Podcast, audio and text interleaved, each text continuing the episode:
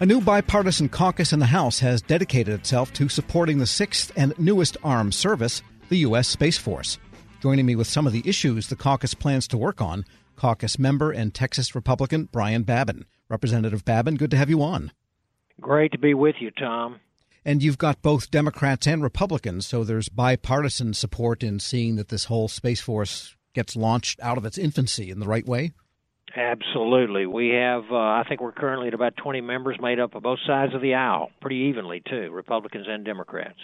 And just review for us what powers a caucus has and does not have relative to, say, a committee. Sure. Simply put, the Space Force Caucus is a, is a group of members of the House of Representatives, and we all share in the recognition that space is becoming increasingly contested congested and competitive, if I could say it like that, and who also understand the importance of recognizing that space is now a warfighting domain. It's lamentable that it has become a warfighting domain, but our adversaries have pushed militarism into that domain, and we have to keep up with that. In recent years, the behavior of our near peer adversaries like China and Russia have caused the Trump administration and Congress to create the six and newest branch of the military, the United States Space Force. And our goal with this caucus is to advocate for this new branch and to educate the rest of our colleagues on its significance and its importance, especially if America is going to continue to lead in space in the future. And that's it. And do you have also cross membership or good relations, at least, with the Armed Services Committee? Absolutely, we do. We work with a lot of armed services members. In fact, I would say that most of the members of this caucus are from House Armed Services. And as I said earlier, we have our 20 members, uh, about 20 members, made up of both Republicans and Democrats. And these include not only myself, but Democrat Representative Kendra Horn from Oklahoma, Jason Crow from Colorado, Charlie Crist from Florida, among many others. And since being elected to Congress, I've served on the House Space and Aeronautics Subcommittee as the chairman and currently the ranking member there at that uh, subcommittee. And while Democrats and Republicans certainly have our differences, uh, I've noticed that space seems to be one of those rare policy areas in Congress where, thank the Lord, uh, we have ample opportunities to push our country forward together. Quite frankly, we work pretty bipartisanly here. And we're inter- interacting with the Armed Services uh, Committee. I think that's what your question was. And the, the overwhelming majority, I think I might have said this, of the Space Force Caucus uh, membership serves on that committee, House Armed Services. I don't. As I mentioned, I'm on the Science, Space, and Technology Committee, and I also serve on the Transportation and Infrastructure Committee.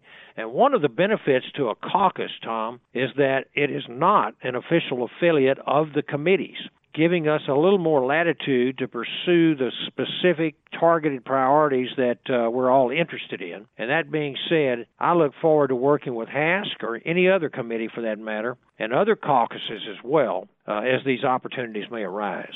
And of course, with members from Texas, Florida, Colorado, as you mentioned, a lot of you are in the space neighborhood already, so to speak.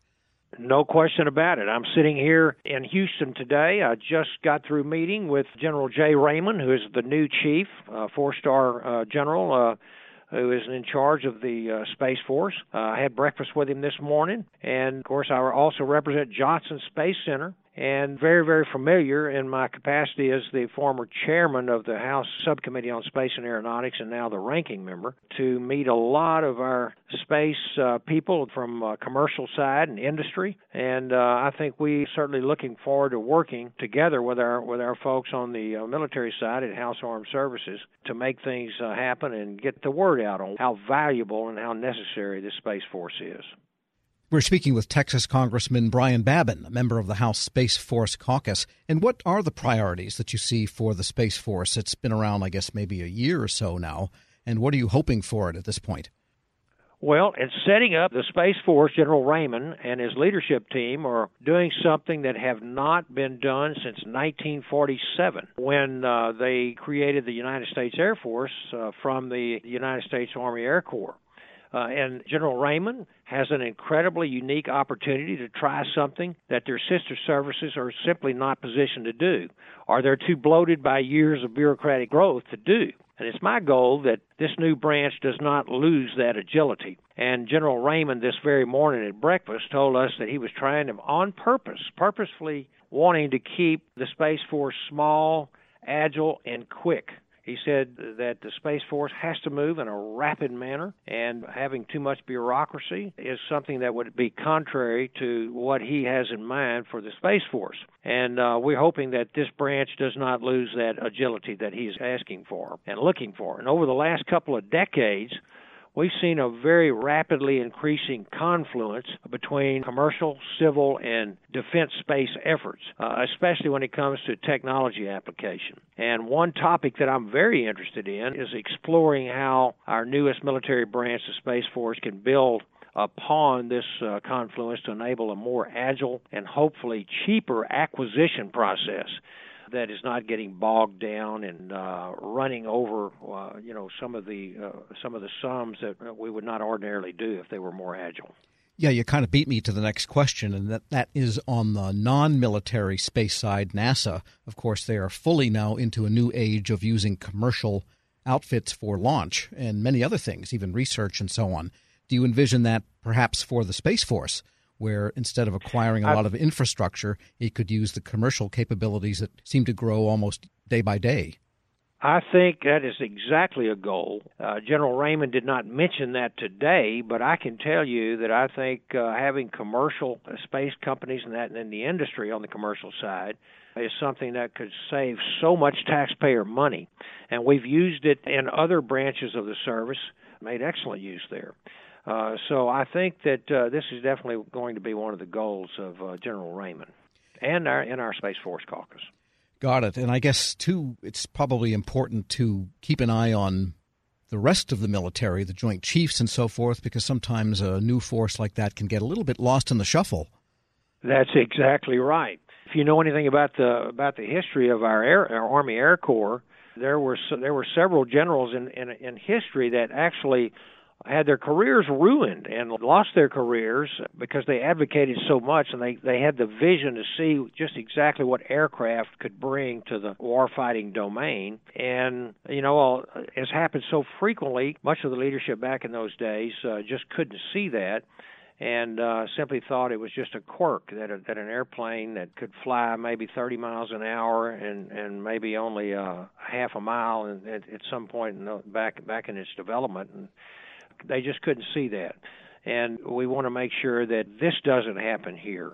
Uh, I think General Raymond has a great idea. He's working very, very uh, diligently with the rest of his counterparts.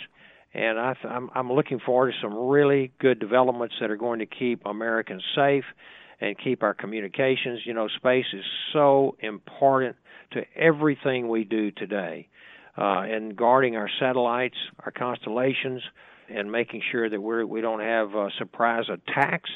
Our adversaries have uh, technology that uh, is capable of, of taking down our satellites, and uh, uh, we want to be able to, to react quickly and firmly. And this is uh, something that we want to uh, make sure that uh, it does happen. Texas Congressman Brian Babin is a member of the House Space Force Caucus. Thanks so much for joining me. Absolutely. Thank you, Tom. Looking forward to, to the future. I think it's very bright.